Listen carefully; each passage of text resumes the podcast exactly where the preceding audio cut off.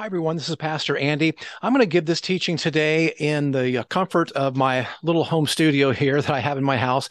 Uh, the reason I'm doing this is because the uh, the last teaching that I did live in this series was not able to be recorded because we put in some new sound equipment. There's a new board that we just put in, a mixer board, and so because there's there's some learning curve there, uh, we weren't able to get the uh, the last teaching recorded. Uh, so uh, I thought this was so important, such an important teaching in this series that I didn't want it to be left out. So I'm going to go ahead and teach this here in the the quiet of my little home studio, and hopefully that will suffice Uh, I want to open the teaching today by uh, just stating that uh, the week prior, uh, we had begun talking about money matters. We began a new series by that title, Money Matters, as in matters related to money. And in that teaching, we spent quite a bit of time talking about how it's so easy to fall into the trap of making money an idol, you know, allowing that to be our our sense of security rather than God alone. And recall, if you were there for that teaching, that we talked about how many people uh, who have fallen into greed and covetousness have pierced themselves with many griefs and even fallen away from the faith according to 1 timothy 6.10 we also talked about um, god's methods to break us out of that spirit of selfishness and that's through a lifestyle of generosity so we're going to elaborate on the concept of generosity in this teaching and and wow this is a really huge topic. I mean it's represented all over the place in the bible. So i had to really narrow this teaching down um, but we'll elaborate more as the rest of the series unfolds on that topic of generosity. For this teaching then we're going to look at our master text in matthew chapter 6 and i'm going to read uh, verses 19 through 21 and it says this this is Jesus speaking Do not store up for yourselves treasures on earth where moth and rust destroy and where thieves break in and steal. But store up for yourselves treasures in heaven where moth and rust do not destroy and where thieves do not break in and steal. For where your treasure is, there your heart will be also. All right. So that's going to form the foundation of this teaching. Now, a key concept that I want to share with you as we move forward here is that uh, based upon what we just read, uh, the words of Jesus, earthly wealth is subject to loss, but wealth invested in the kingdom is secure forever. Wealth invested in the kingdom is secure forever. Now, I want to share a story with you about uh, my my dad. Uh, back many years ago, it was 2008 when the stock market had a crash, and my dad lost 50% of the money in his IRA, which represented tens of thousands of dollars. Well, thankfully my elderly dad is doing fine anyway because he's always been financially frugal and he's a tither.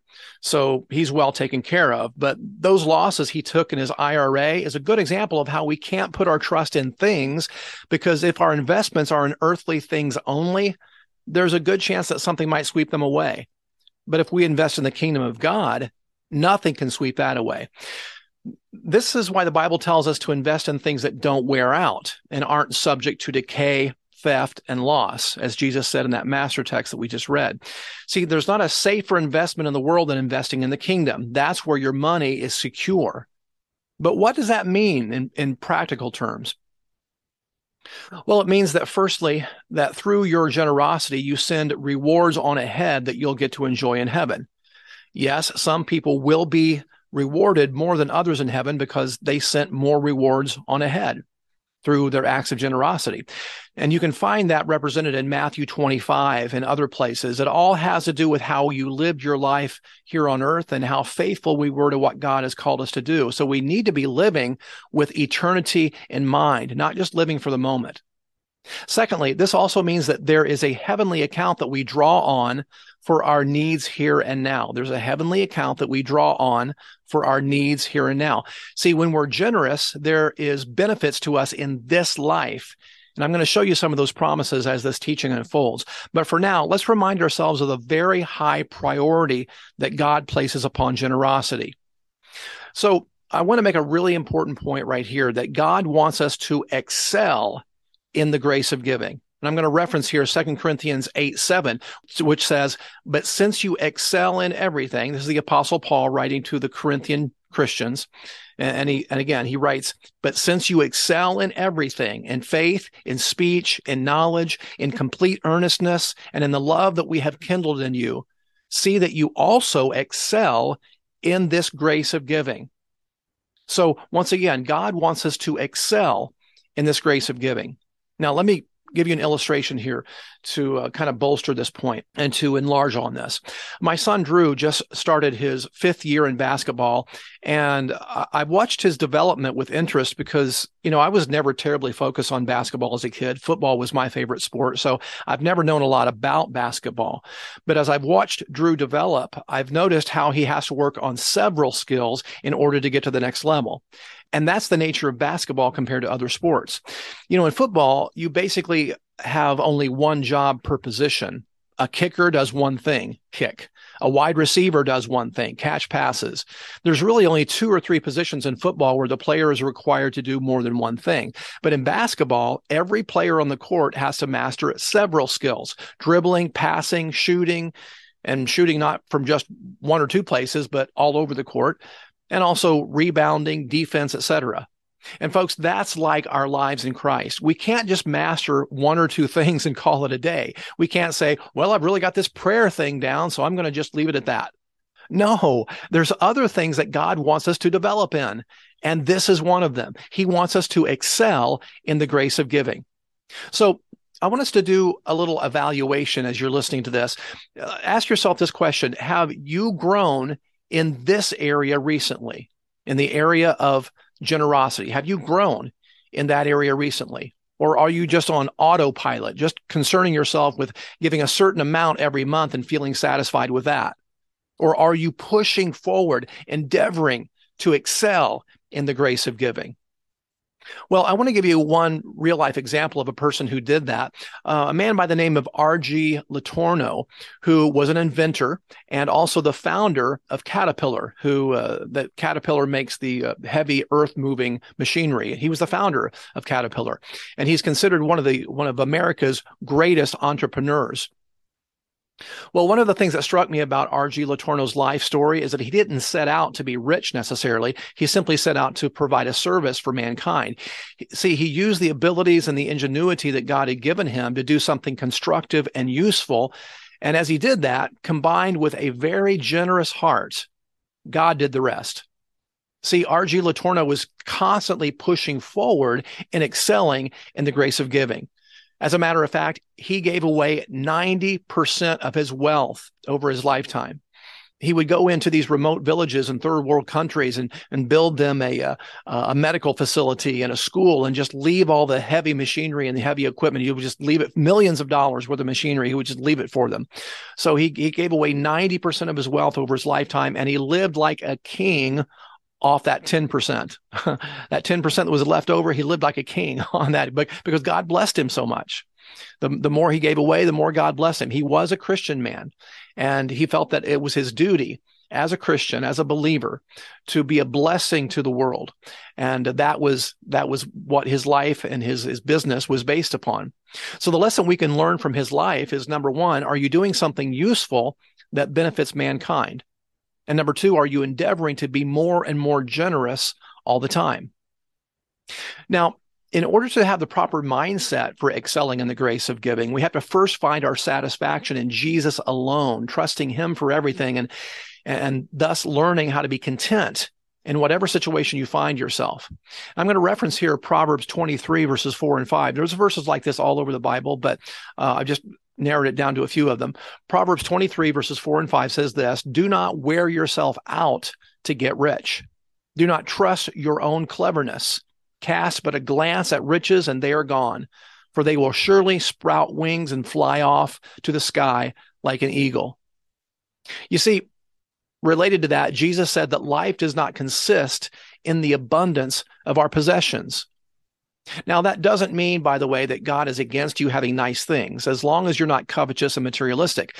But the point is that if we're ever going to prosper inwardly or outwardly, we have to learn the secret of being content in all circumstances, which I know is easier said than done. But remember, it was this concept that the Apostle Paul was referring to when he famously said, I can do all things through Christ who strengthens me. He was talking about learning to be content, whether we had much or little, and realizing that that's hard to do sometimes. He then wrote, But I can do all things through Christ who strengthens me. In other words, he said, uh, Christ can help me to do even that, to be content, even when I have little. So if we find our satisfaction in Christ, folks, if we find our self worth in Christ, if we rely on Him for our material needs, then being content in all circumstances is possible. Now, I can't say that I've achieved that perfectly myself yet, but I'm certainly moving in, the, in that direction, like I know many of you are. Here's another scripture Hebrews 13 6. Keep your life free from the love of money and be content with what you have for he has said, God has said, I will never leave you nor forsake you. So we can confidently say, The Lord is my helper. I will not fear. What can man do to me? Now, many people seem to be interested in learning to prosper God's way, and that's fine. But in order to position ourselves for growth in this area, we have to learn this secret first, being content with what we have and learning to use what's at our disposal now to sow into the kingdom. See, if you and I can't learn to be content and thankful with what we have now, God can't trust us with more. We can't take on the attitude, well, I'll give more when I have more. No, you won't. If you can't learn to give now with what little you might have, then why would God trust you with more? It doesn't work that way. Jesus said that if you're not faithful in little things, you won't be faithful in much. See, we can never excel in the grace of giving until we learn to be content and generous with what we have now, because we will always be listening to that little voice of mammon whispering in our ears saying, well, you better not give right now because you might not have enough money for that camper you want to buy or whatever. See, we need to take on the attitude that everything we have is available at God's disposal at any time. Folks, material possessions are so temporal, and even the things that we thought we wanted so bad often lose their appeal fairly quickly. You know, I remember a few years ago, I bought a new guitar and it was pretty much an impulse buy. I was in the music store and I saw it hanging on the wall and I thought to myself, wow, that's a really beautiful guitar. And so uh, then I made the mistake of plugging it in and playing it and I thought it sounded great. So I bought it on the spot. Uh, but then it looked great collecting dust hanging on my wall uh, I would have been better off to invest that money into the kingdom or the poor. So I eventually sold it.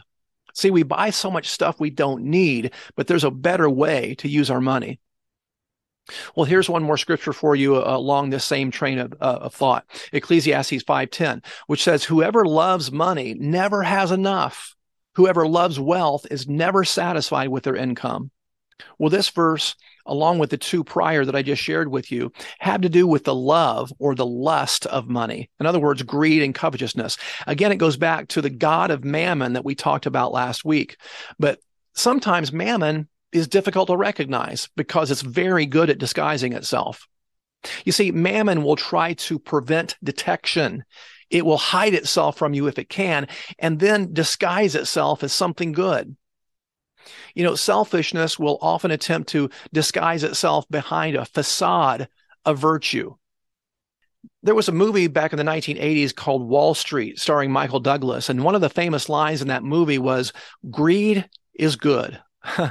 well, why do some people feel that way? Well, they feel that if they can make enough money, it'll not only make all their problems go away, which of course never happens, but they also claim that they can help a lot of people. So they rationalize their greed.